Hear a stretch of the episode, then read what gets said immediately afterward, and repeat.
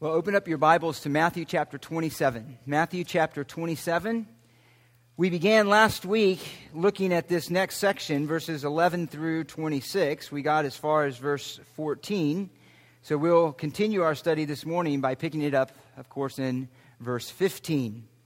The theme throughout this section, I mean, in one sense, you could say uh, throughout all of the Gospels, but particularly in a, in a more intense or heightened way through this section, is the glory of God shining in the face of Christ against the backdrop of the darkness and the sinfulness of man, the wickedness of man.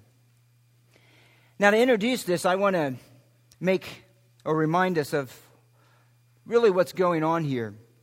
And it's this one thing for us to notice is that everything that God created for His glory, everything that God created for His glory and the good of man, is here being hijacked, as it were, is being used against him to destroy him. God established government for the good of man. Government functioning properly punishes the wicked and rewards those who do right, those who obey the law, as it were. Here, government is being used and manipulated, however, to perpetuate the worst injustice ever known in the history of the world. The nation of Israel was formed as a people called out among all of the nations of the earth to be those whom God would reveal his truth, through whom God would reveal his salvation and his redemption. And yet, here, that nation is turning on God, in fact, to destroy him, to silence him.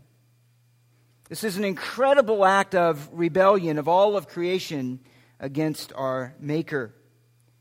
And we can forget the depth and the reality of human sin in a somewhat sterilized culture, particularly ours.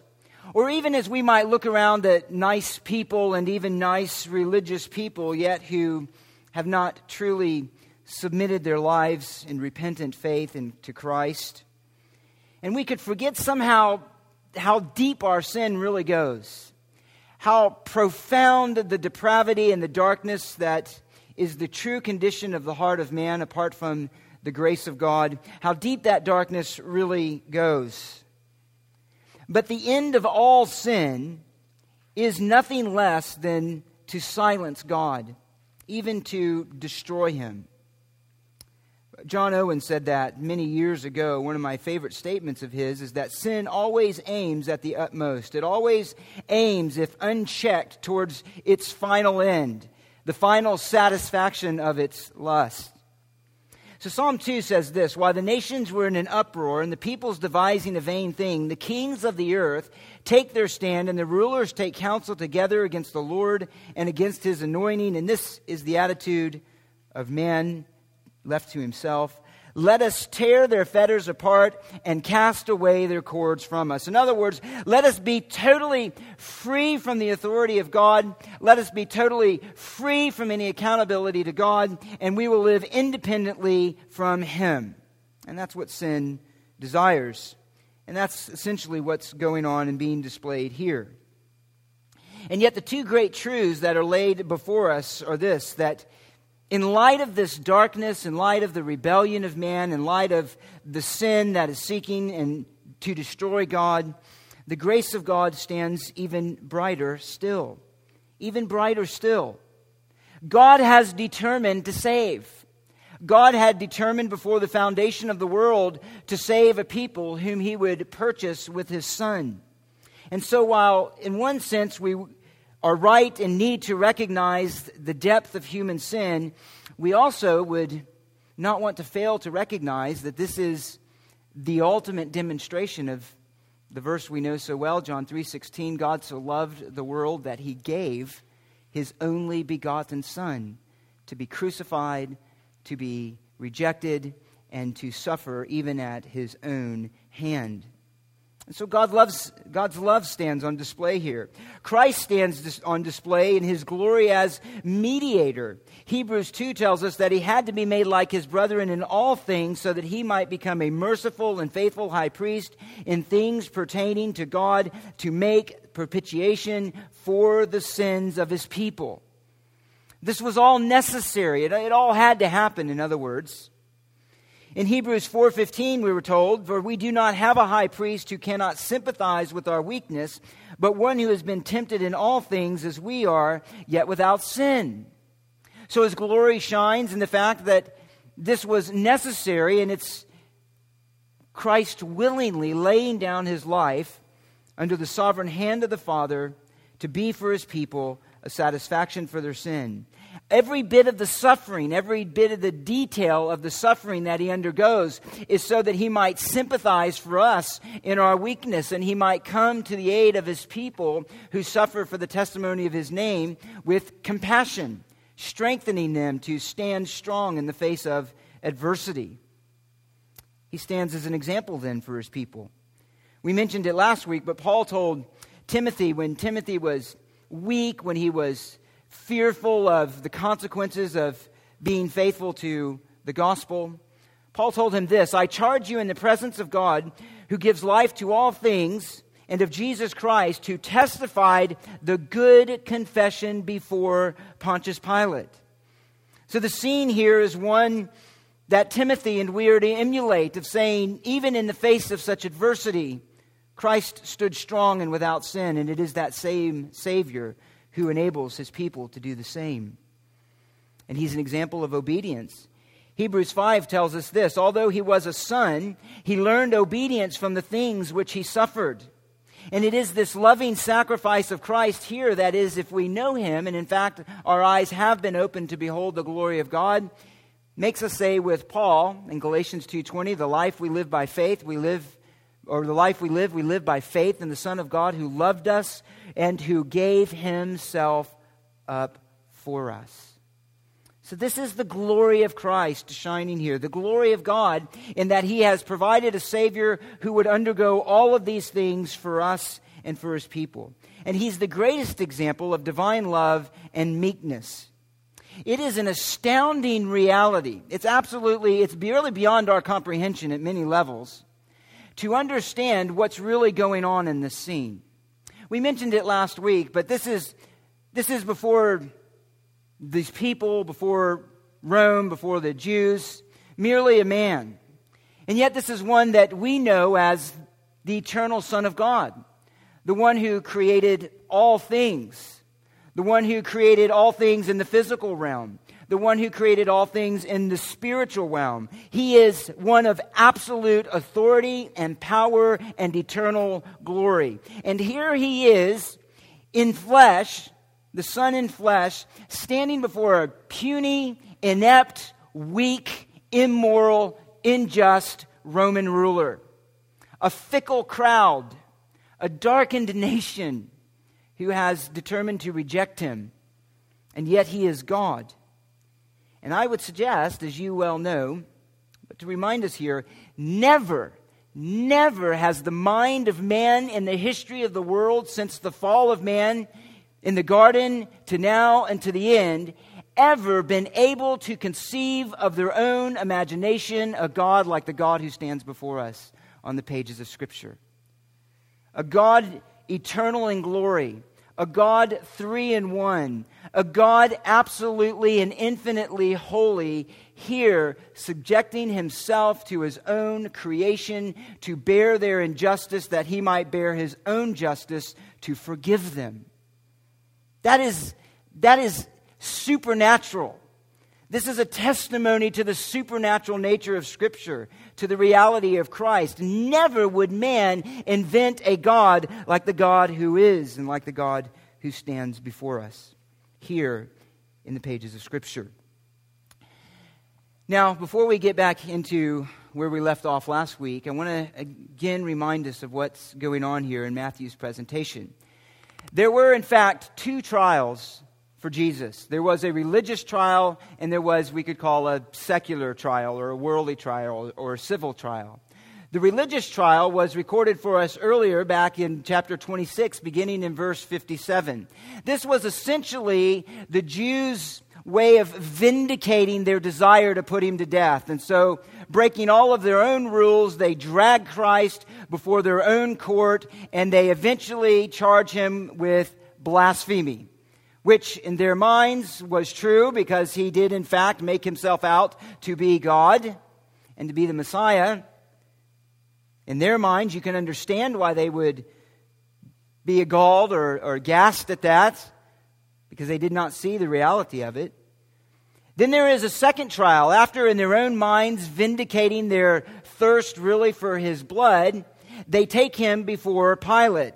And Pilate then is going to be essentially an instrument in their hands. That's what they want to use him as. They're essentially just manipulating the government system, the Roman government system, to carry out what is their truest desire, which is to put him to death and to put him a, to death in a way that in some way and in some measure absolves themselves from the full guilt of what they're doing. So not only are they trying to use the sword of Rome, they're trying to take cover behind Rome to somehow shift some of the blame to them and remove it from themselves. So, this is complete hypocrisy, complete manipulation, complete deception. Now, John 18 and Luke 23 reveal to us the tense encounter between the Jewish leaders and Pilate before we get to the question in verse 11 of Matthew chapter 27. And Luke reveals for us particularly the charges that were brought against him. Let me read it to you. It's Luke 23, 2 and 5. They tell Pilate, they say, We found this man misleading our nation and forbidding to pay taxes to Caesar and saying that he himself is Christ, a king.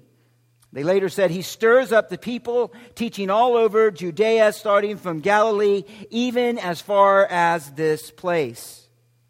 Now, Pilate really could have cared less about all of these other charges. What Pilate was concerned about, however, as a Roman official charged with maintaining peace and order in Jerusalem, was the charge of sedition.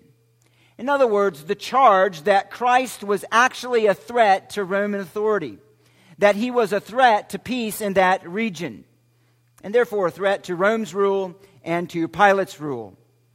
And so that is the charge then that Pilate picks up on and that Matthew begins with in verse 11. In Pilate's question, Are you the king of the Jews? It's the charge he's going to place over his head on the placard when he's crucified.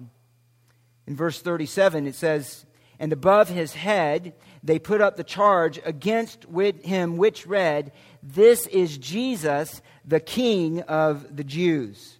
The King of the Jews. So that's really what it was about in the mind of Pilate. In the mind of Pilate. So, as we said here, then in verse 11, Matthew picks it up there in this scene with Pilate's questioning him if, in fact, these charges about his claim to be a king are true. Are they true? Is he really one who is establishing himself as authority independent from Rome? Now, again, in Matthew, verse 11, he simply records for us that Jesus acknowledged it. Acknowledged it. He acknowledged that it was true. Are you the king of the Jews? And Jesus said to him, As you say. As you say. It is as you say. Yes, in fact, I am the king of the Jews. But John, again, fills out some of the details here and records for us a subsequent conversation, namely in which Jesus identified his kingdom and then himself as a king over this kingdom as a spiritual kingdom. A spiritual kingdom. In other words, this is a king. He is a king, yes. He did come for a kingdom, but it's not one that Pilate or Rome needed to fear. It was a spiritual kingdom. Now, we just began introducing that last week. Let me just wrap this up quickly and identify six parts of this spiritual kingdom. Six parts of the spiritual kingdom that Jesus actually came to establish. And the first is this the first part that, of the spiritual kingdom is that Jesus is saying essentially that, look, even as he told his disciples before, this kingdom is not entered into by violence it's not entered or gained by the sword. It's not to be fought for by human means. It is a kingdom of a different realm, it's of a different nature. In fact, it is a kingdom that he told the leader of the Jews, Nicodemus, that you can only enter into through what? The new birth. The new birth. It's a spiritual kingdom. It's a spiritual kingdom. It's only entered into through faith in Christ.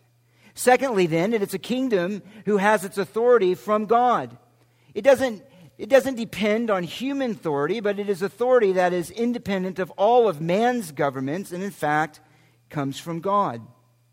Jesus said this literally just hours before this in his prayer to the Father. He says, Even as you gave him authority over all flesh, that to all whom you have given him, he may give eternal life. He has authority to judge the living and the dead. He has authority over all life. He has authority over his people.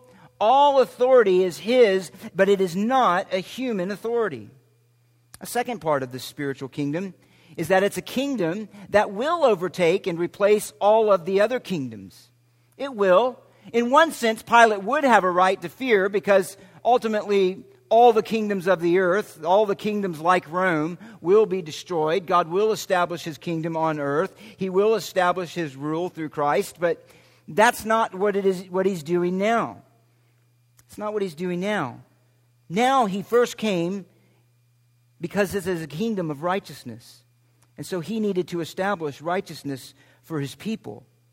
And so by saying that it's a spiritual kingdom, acknowledges or doesn't deny the fact that he will establish his kingdom in the future on the earth in one stage for a thousand years as he rules over his called out ones, his elect. In another phase, when he destroys the current heavens and earth, and in an eternal phase on a new heaven and a new earth. But now it's a kingdom that he had to purchase with his own blood, a kingdom that he rules as he rules through the Spirit in the hearts of his people. Paul said this The kingdom of God is not eating and drinking, but righteousness and peace and joy in the Holy Spirit. So, this kingdom that he came to establish, this kingdom over which he is in fact king, is first a kingdom that he had to establish and purchase through his own blood. And that's the point here. He is not a kingdom that he was going to establish through the sword, but it is a kingdom that he would establish through his death. Through his death. By dying for his people. Because before anything else, his people had to be made righteous. Righteousness is the hallmark of this kingdom, and this righteousness was only going to come through their king, through their Messiah, and this righteousness could only be given through his atoning death and later his sending of the Holy Spirit, who would give faith to his people. And so it is for this reason that he wasn't fighting. And Matthew tells us, by way of reminder, look at verse 12, that while he was being accused by the chief priests and elders, he did not answer. And in verse 14, he did not answer him, Pilate, with regard to even a single charge or word. So the government, so the governor was amazed. Again, he didn't come to fight. He didn't come to overtake it with the sword. He came to lay down his life. He was utterly submitted to the will of the Father. Utterly submitted to the will of the Father. It was the Father who was doing this. It was the Father who ordained this. It was the Father who was guiding and directing all of this. Well, again, John records, or Luke records for us, not here in uh, Matthew, but in between, before we get to verse 15, that upon these charges that the Jews had laid against him, they said he was stirring up trouble. We read it earlier. And that he was doing so through his ministry throughout the land of Galilee. Well, this was something that Pilate was excited to hear in the moment because that would have placed him then outside of his jurisdiction and within the jurisdiction of Herod. Herod, another ruler, Herod. And so Matthew Luke 23 tells us this that when he learned that he belonged to Herod's jurisdiction, he sent word he sent him to Herod who himself was in Jerusalem at that time. So he goes to Herod and Herod was very glad, Luke tells us, when he saw Jesus, for he wanted to see him for a long time, because he had been hearing about him and was hoping to see some sign perform, performed by him. In other words, he just had the same interest as many of the crowds. It was like a sideshow. And he questioned him, Herod did, at some length, but, but he, Jesus, answered him nothing. And the chief priests and the scribes were standing there accusing him vehemently. And Herod, with his soldiers, after treating him with contempt, and mocking him, dressed him in a gorgeous robe, and sent him back to Pilate. And now Herod and Pilate became friends with one another that very day, for before they had been enemies with each other. And so Pilate, thinking that he's somehow going to get out of this again, sends him to Herod. Herod examines him. Jesus offers him nothing because Herod, he knew who Herod was. He had no defense that he wanted to make before Herod, and he was utterly submitted to what was going to happen. So he simply remained silent. Herod thinks he's going to have some fun, so he dresses him up in a purple robe, beats him, and then sends him back to Pilate. Sends him back to Pilate. And now, here in Matthew, in verse 15, he's back before Pilate. And this is, this is difficult for him because now Pilate is in a situation where he has to make a decision. He has to make a decision. And granted, he is in a very difficult position. A very difficult position. In one sense, he has Jesus before him, whom he knows is innocent of the crimes he's being charged of. In another sense, he knows that these Jewish leaders are absolutely determined to have him put to death. He also knows that this charge of sedition is a very serious one to Rome and that he himself could be culpable before the emperor and before Caesar if he were to let this charge go unpunished. So he's in a very difficult position. But the overarching and compelling reality that is weighing on Pilate and what makes him, in fact, guilty is that he knew Jesus was innocent. He knew that Jesus was innocent. And if he were to do anything to violate that knowledge of his innocence, then he himself is guilty of injustice. So he's feeling that. He's feeling that. Now let's look at verse 15. Now, at the feast, the governor had been accustomed to release one of the prisoners to the crowd whom they wanted. At that time, they were holding a notorious prisoner called Barabbas. And so now we're confronted with this even more stunning situation. This is a custom that is not well attested to in history.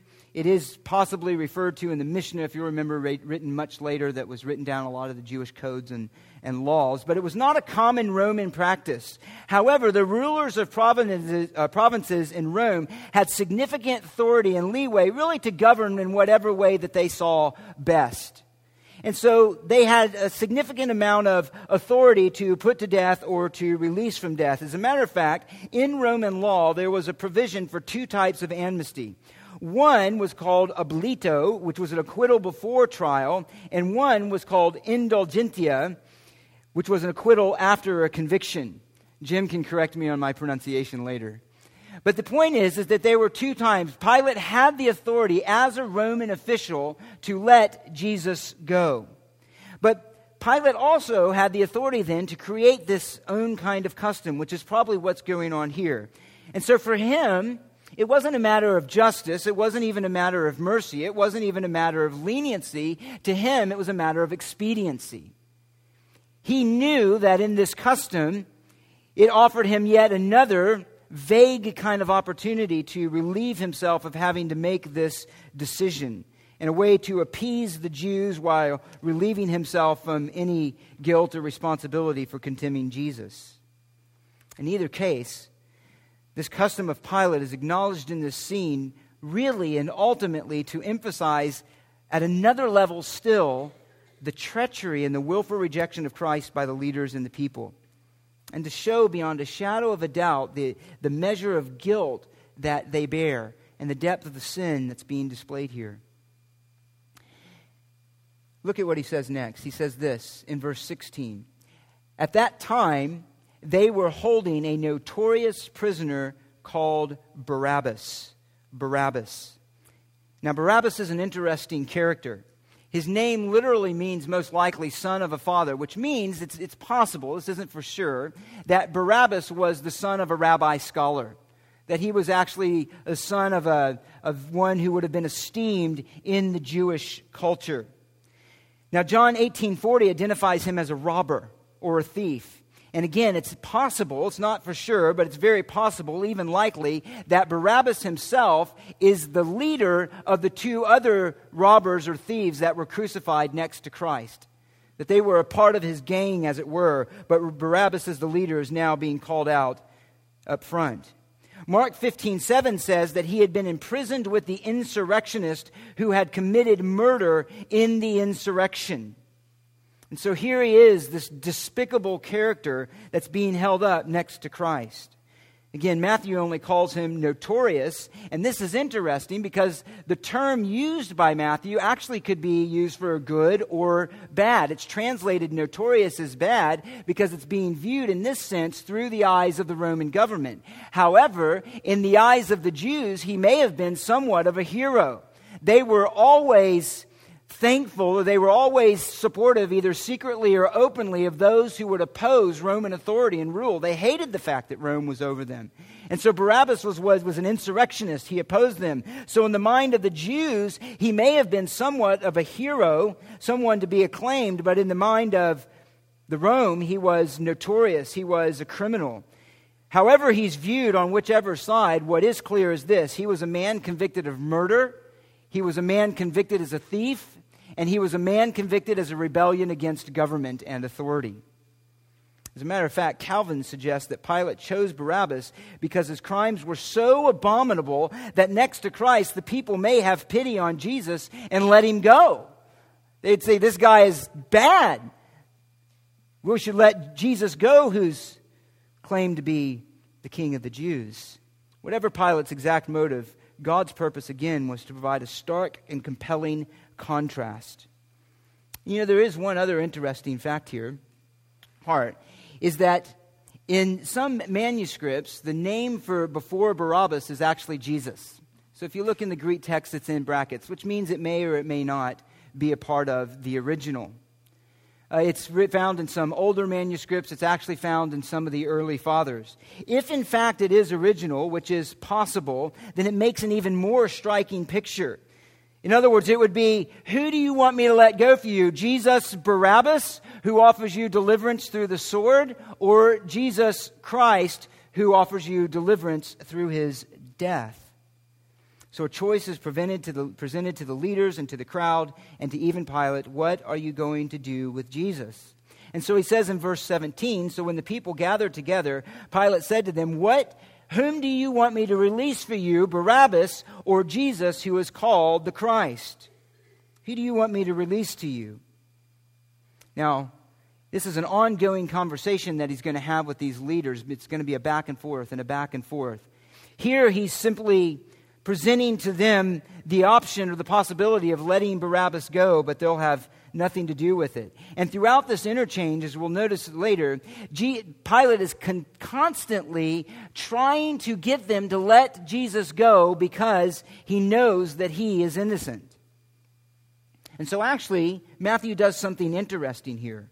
Before getting to the decision of the crowds, before getting into this whole interchange where they'll make their choice and cry out for his blood, Matthew is very careful here to establish by an overwhelming testimony the innocence of Christ. The innocence of Christ. Look at verse 18. Immediately following the question, he notes, For he knew, this is Pilate, that because of envy they had handed him over. Pilate knew, again, that they weren't seeking justice, but protection for their power. He knew of the huge popularity of Jesus, who was welcomed into Jerusalem among shouts of the people. He knew all that. He knew what these leaders were really like. He knew they were opportunists. Remember, we established there was a great hostility between Pilate and the people throughout his reign. He knew them. He had no love for them. He knew their character. He knew how pretentious and proud and self centered they were. He knew how popular Jesus was was, and so he knew that their motives were absolutely unjust in bringing up Jesus before them. Even more than that, look at verse 19. While he was sitting on the judgment seat, his wife sent him a message saying, Have nothing to do with that righteous man, for last night I suffered greatly in a dream because of him. So he, he knew the charges were false. He knew that the motives of these leaders were wicked. And now he even has the testimony of his wife that's telling him that this is an innocent man. Let him go. This is astounding. This is astounding.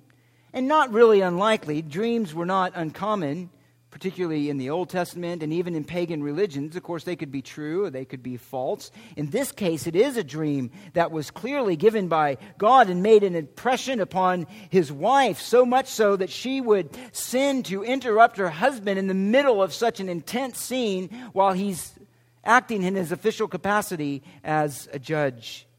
As a judge. This is a testimony repeatedly, repeatedly, repeatedly, repeatedly to the innocence of Christ, to the innocence of Christ. Now, God isn't trying to move Pilate to let him go. That's not the reason for giving her the dream, right? It's been determined that he would die. That's why he sweat drops of blood in the garden because of knowing what the end of that death would be the displeasure of his father as he bore the weight of the sin of the world. There was the idea of escape was not the point of God doing that. It is himself to increase the guilt of Pilate and of the crowds and bear testimony again to the innocence of Christ. Christ is absolutely innocent. And he's making that point over and over and over and over again for our eyes. Again, Calvin said this God the Father took many methods of attesting the innocence of Christ that it might evidently appear that he suffered death in the room of others. That is our room. God compelled him, Pilate, to defend the innocence of his own son, not to reduce him from death, but only to make it manifest that in the room of others he endured that punishment which he had not deserved.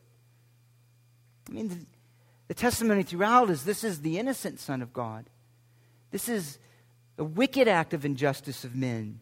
This is the ultimate end of sin once, and yet, while they're sinning, God is bearing testimony to the perfection of his Son. This is my innocent Son. This is my spotless Son. This is the one in whom there is no sin. So Pilate continually tries to let him go. We won't read it in Luke 23. He makes another appeal and an argument against or to the leaders to say, Let him go, let him go. I find no guilt in him. Herod finds no guilt in him. You should let him go. But of course, they refused to do that. Again, and Pilate is too much of a coward and too much of a political opportunist to do anything about that. And so he's completely complicit within justice. And really, even more, Pilate is a picture of this. He's a picture of the one who's unwilling to count the cost of following Christ. Think about this. Pilate had more information than the thief on the cross had. He had enough information to believe. He had enough information to have faith in Christ. He had enough information to count it all to receive Christ as king. The thief on the cross did. Pilate had more information than he, than he did because he had private conversations with Jesus. And so, really, he was unwilling to do that. He was unwilling to do that. It's exactly the same thing that Matthew warned about in the parable of the soils that says, hey, somebody's willing to receive it with joy for a while, but he says this one who has no firm root in himself is temporary, and after, when affliction or persecution arises because of the word, immediately he falls away. Here, it's not one who made any profession of faith to begin with, but he sees the persecution, he sees the affliction, he sees the cost that would come, not only by not believing in Christ, but just by being a just ruler in the land. And he's unwilling to do it. And so they refuse to let him go. And Matthew verse 20, 27, 20 says this The chief priest persuaded the crowds to ask for Barabbas and to put Jesus to death. So blinded by their hatred, so blinded by the lies of the Jewish leaders, their own unbelief, they are absolutely determined to follow this to its end and to its final course. And so Jesus says, or, Barabbas, or Pilate says, Which of the two do you want me to release for you? And their answer is predictable Barabbas. Barabbas. Give to us the murderer. Give to us the insurrectionist. Give to us the thief. And crucify Christ. Crucify him. So Pilate tried again to let him go. And, and they just yell out even more. Where Pilate says, What evil has he done? And they kept shouting all the more, saying, Crucify him! Crucify him! Now, Pilate at this point has lost all control of the situation. And imagine where he's wrestling with. He's fearful and he's conflicted in his own heart. He's conflicted in part by his self interest, or really totally by his self interest, and the reality that Christ is an innocent man. So he's either going to condemn himself and put himself in danger, or he's going to condemn an innocent man. And this is raging inside of his heart, and he has no inclination towards enacting on justice, no inclination to believe on Christ. And really, in fact, he'd already made his decision. But he's still trying to get out of it. And so while they're getting louder, he's getting more fearful. Now, it was common for Jewish people to coerce government officials by loud and raucous behavior. That, that, in and of itself, wasn't so uncommon. But this is far more than that. This shows a level of hatred and hostility and intensifying anger toward Jesus, which is really hard to imagine. But Pilate didn't give up. It says in chapter 19 of verse of John, just listen, that after this exchange, Pilate took Jesus and scourged him, and the soldiers twisted together a crown of thorns and put it on his head and put a purple robe on him. And they began to come up to him and say, Hail, King of the Jews, and to give him slaps in the face.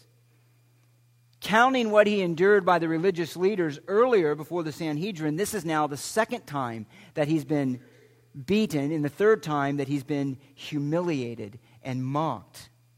The second being before Herod. Now, Pilate did this probably to arouse some kind of sympathy in the people. This would not have been what's going to come later in yet another beating, a third beating, which is going to be the more severe. We'll talk about that later. This was a lesser beating, but one meant to show him as weakened, bruised, and humiliated before the people. And remember that at this point, Jesus has been awake for about two days. He's had no sleep. When he first was dragged out in the night before the Sanhedrin, and then in the next morning started these whole other proceedings, he's had no sleep. He's been beaten on several occasions. He's been mocked. He's been jerked from one location to another. He's a pathetic appearance. And now, not only beaten, bleeding, swollen, he has this robe around him meant only to shame him and to mock him and to humiliate him. And Pilate presents then this man before the people to arouse some sympathy, but he got anything but. As a matter of fact, he says in verse 5 of John 19 that Jesus came out wearing the crown of thorns and the purple robe, and Pilate said to the people, Behold the man! Behold the man! And really, Pilate is saying here both more and less than he knows. What he doesn't know is that, in fact, this man is the eternal Son of God who stands before them. But he is the eternal Son in full display of his humanity. Christ, the eternal Son, took on the full experience of humanity. We read it earlier. He became flesh for the very purpose of experiencing this suffering and this ridicule by his people. That's why he took on flesh. That was the point. Just so he could experience this shame on our behalf. In the eyes of the unbelieving Pilate in the eyes of the unbelieving crowd. This certainly was not the powerful Messiah that they expected who would establish his kingdom and destroy all others, who would be the stone that came out of heaven and destroyed the feet of the statue in Daniel chapter 2. That's the kind of Messiah that they were waiting for. That's the kind of kingdom they were waiting for. How in the world could that be being accomplished by this man who is totally pathetic before their eyes and being being abused by these leaders and by Pilate. And yet, while to them, because they're looking through the eyes of unbelief, he was weak, he was a pathetic sight. Absolutely beaten down as a man. And yet, in the eyes of God and reality, let me suggest to you in his weakness, in his bleeding, in his, in his standing there, that is the greatest display of human strength possible. It's in its fullest measure, as we mentioned, the meekness of Christ, who laid down his life willingly for his people. Though he is Lord of all, he's laying himself down to be counted a common criminal. And in his humanity, he feels this suffering to its fullness. He feels it to its fullness. And imagine how he looked to unbelieving eyes. And of course, then the question is how does he look to your eyes? How does he look to your eyes? How do you see him? Do you merely have a human kind of sympathy over one treated so wrongly? Just kind of that natural sympathy that can kind of come and then go, like watching a movie that you cry at and then you're done as soon as you start eating popcorn or finish the next thing? Is it that kind of sympathy? Or do you see this one here as the eternal Son of God laying down his life for your sins? Not as a concept, but your sins your sins that make you guilty, your sins that are a condemnation to you. Is he that man? Is he that man? He wasn't, of course, to these people here, but you have to ask yourself that own question, particularly as we come to the Lord's table. Well, Pilate brings Jesus out again, and so he says, What do you want me to do with him? And they, again, in this mob mentality of intense hatred and rejection of Christ, simply cry out again that they want Barabbas, they don't want Christ, and they say again, Crucify him, crucify him. Crucify him. It's almost like a mantra, a chant that they're just saying. It is mass crowds together. Crucify him, crucify him. They want nothing to do with his kind of kingship. We want nothing to do with his kind of kingdom. We want nothing to do with his claims to be our Messiah. Kill him. And this is a rejection with the full knowledge of his claims. A rejection of a testimony to the person of Christ from Scripture, from the Spirit, from his miracles, from his words, from John the Baptist, from the Father, from his own life. They were aware of these things, and they rejected it. As a matter of fact, they'll later then say to Pilate, We have a law, and by that law he ought to die because he made himself out to be the Son of God. They knew what he was claiming, so this wasn't out of ignorance. This was out of full knowledge of who he was. And this exposes at least one argument of the leaders to persuade the crowds.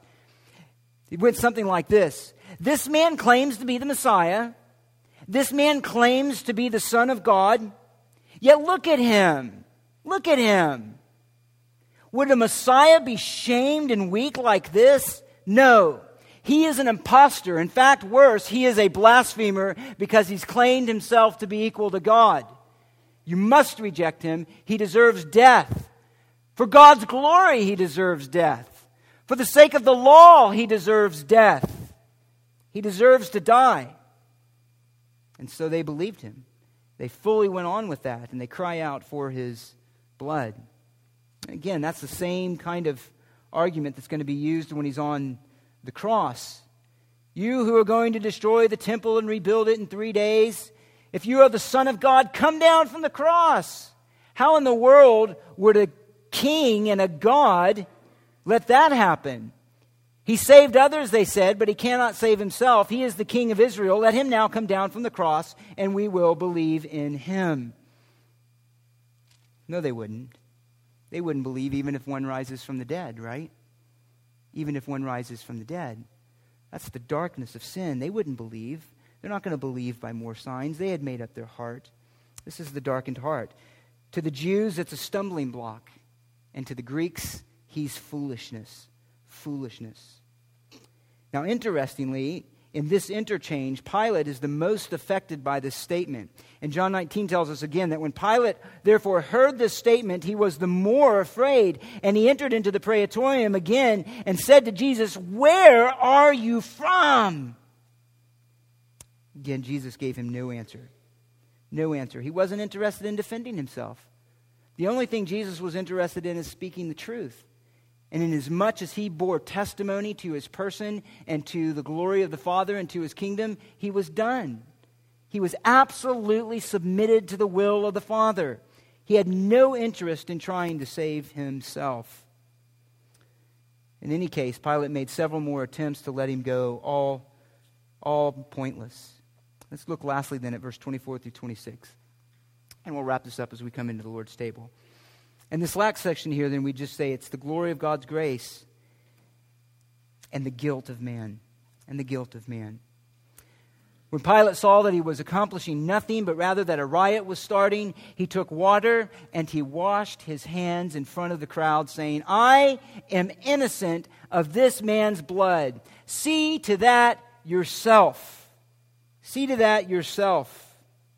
Now, Pilate does this, of course, to salve his conscience, to somehow convince himself that he doesn't have to take part in the blame and the guilt of him being an innocent man being crucified that he can absolve himself in some sense of that.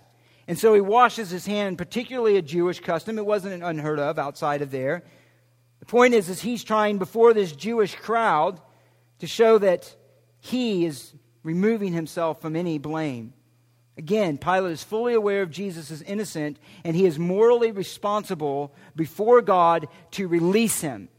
He's morally responsible to do that, regardless of the personal consequences. Pilate had the human authority, but he instead chose to give in to the wicked and the unjust desires of the crowd. As a matter of fact, Mark 15 15 says that he was wishing to satisfy the multitude. That was his motivation. But he was guilty, absolutely guilty. As a matter of fact, James 4:17 4, says this To one who knows the right thing to do and does not do it is what? Sin. It's sin. Doesn't matter how many rituals he goes through. Doesn't matter how many things you might do in committing sin to somehow make up for it. He's guilty. He's absolutely guilty. He knew what he should do and he did not do it. He should have executed justice and he did not. He was unwilling to pay the price of integrity, of integrity, of acknowledging his own guilt and he's ultimately unwilling to pay the price of faith. One writer said this Pilate was a man who felt the power of Jesus and was afraid to submit to it. How many are there like that? How many are there like that in this room? Who understand the cost, who understand the rightness of who Jesus is, but just unwilling to pay the cost. There are still those who are afraid to be Christians, the writer says, as they know they ought to be. He later says Pilate was warned by his sense of justice. He was warned by his conscience. He was warned by the dream, warned by the dream of his troubled wife. But Pilate could not stand against the mob, and Pilate made the futile gesture of washing his hands. But he's guilty. He's guilty. Pilate is absolutely guilty, and the crowds are absolutely guilty. Look at verse 25. And all the people said, His blood shall be on us and on our children. In other words, simplified, that we take full guilt and responsibility for this action. We own it, is a way of them saying. We own it. It's ours. And not just us. Look at what they say, and on our children. Absolutely. This is just blind foolishness at this point. This is unthinking. Unthinking. But it is a full admission also of their guilt. A full admission of their guilt. Now, I should say here as a note that this verse has been used throughout history, verse 25, to justify untold atrocities against the Jewish nation and the people. But it's not just the Jews here who are shown in their guilt. They're representative of man's rejection of Christ. These had a particular guilt that they bear before God, but they represent the rejection of Christ by all. By all. Guess what? If you and I would have been there, apart from the grace of God, we would have done the same. We would have done the same. So the crowd is guilty. They previously accepted him as at least a prophet. And even if all of these people aren't the same crowds who welcomed him into Jerusalem, those may have been more Galilean pilgrims really coming into Jerusalem. But either way, very likely many of them were. In either case, these are those who were in Jerusalem that week, who saw his miracles, who heard his teaching, who were willing to accept him at least at some degree as a prophet, and very likely willing to go at some level along with the idea that he may be the Messiah. They were, they were, they had some knowledge here that would have, should have moved them. Why are they so easily, though, persuaded by the leaders? Why are they doing this? Why are they so willing to turn in such the opposite direction? Well, one reason is because he didn't turn out to be the kind of Messiah they expected or wanted. That was continually the problem with the people. And of course, that's a continually a problem throughout. Again, if we leave that with them, we miss the point. How many people go to church and they love a Jesus who's always accepting of who they are and where they are in life, a Jesus who's non judgmental, a Jesus who doesn't make any kind of demands but's always there to encourage them and help them when life gets rough and they're feeling down? They love that kind of Jesus, but the kind of Jesus that is Lord of all, the kind of Jesus that was crucified on a cross to atone for sin, the kind of Jesus that makes demands on our life, yes, out of love and wisdom, but he makes demands on our life. He is the Lord of all. Well, as soon as that Jesus is presented, they don't want him anymore. They lose interest. He's not just out to be their buddy, but their Lord, and that's not the kind of thing they signed on for. But there's a deeper reason.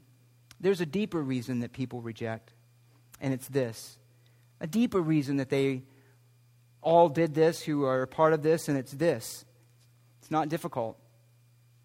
They're unregenerate, they're unbelieving. Their hearts are darkened by sin. That's the condition of man outside of God changing it. And so, if your heart is darkened by sin and you're unbelieving, guess what? You are liable to be susceptible, and matter of fact, you will be, to false teaching through its influence. Why? There's no testimony of the Spirit of truth within your heart to move you in another direction. And so there they are. First John says this, 4 6. They're from the world, and therefore the world listens to them. The world listens to them, that spirit of error, the spirit of the Antichrist. But those who are from God do what? Listen to us. God's messengers, God's apostles. They listen to the word. Jesus had already told Pilate, Those who are mine, what? They hear my voice. If you're not of my kingdom, you don't hear my voice. And so when they look at Christ, when an unbeliever looks at Christ, what do they see? They see a man. They see a man.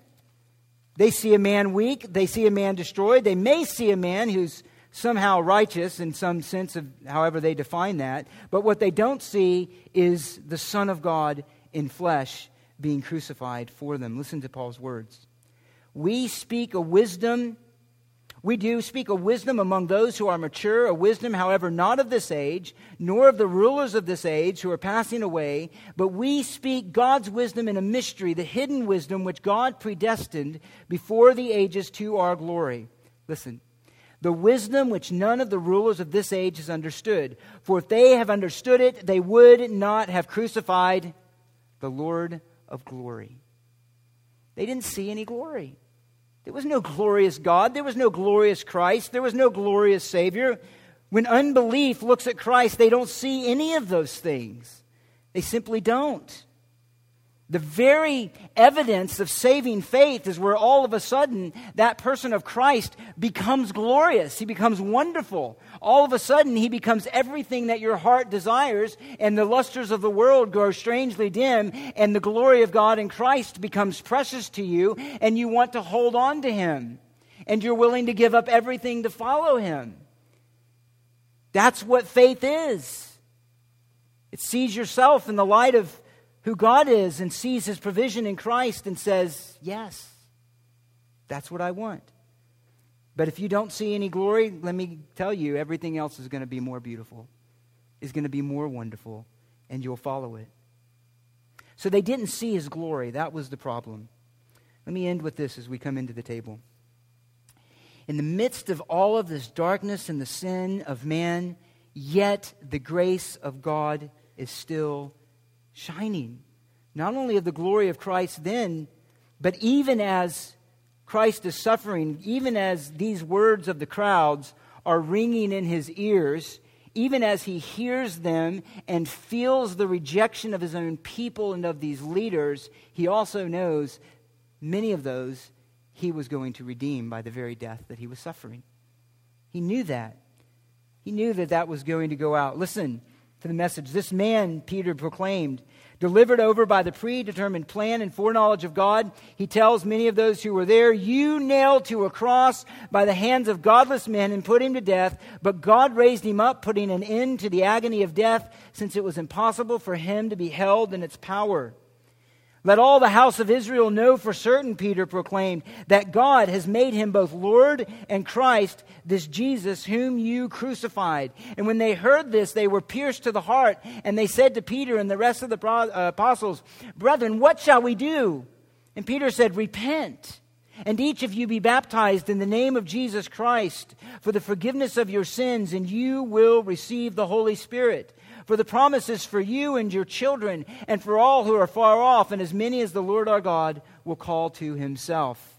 They called their guilt on themselves, to themselves and to their children, and the grace of God says, But by believing in what he did, you will in fact receive the promise, you and your children. That's the grace of God. That is the grace of God. He told them later, speaking to the Jews, the God of Abraham, Isaac, and Jacob, the God of our fathers, has glorified his servant Jesus, whom you delivered and disowned in the presence of Pilate when he decided to release him. But you disowned the holy and righteous one and asked for a murderer to be granted to you, but put to death the Prince of Life the one whom God raised from the dead, a fact to which we are all witnesses, and on the basis of faith in his name and the name of Jesus, which has strengthened this man whom you see and know, this is after a healing, and the faith which comes through him has given him this perfect help. And now, brethren, I know that you acted in ignorance, just as your rulers did also. But the things which God announced beforehand by the mouth of the, all the prophets, that his Christ would suffer, he has thus fulfilled. Therefore, repent and return, that your sins may be wiped away, in order that times of refreshing may come from the presence of the Lord, and that he may send Jesus, the Christ, appointed to you. They cried out for his blood, but when he rises, Christ, or God through Christ and his apostles, cries out for their salvation. To believe. To believe. This was done for you, he told them. This was done for you. You're guilty, but God extends forgiveness. Extends forgiveness. So he died according to the Father's plan. Pilate then, back in our scene, gave him over to be crucified. We, however, who are gathered here this morning, I trust, have put our faith in Christ. We have seen not just a man, but the Son of God given up for us. And that's what we celebrate in the table.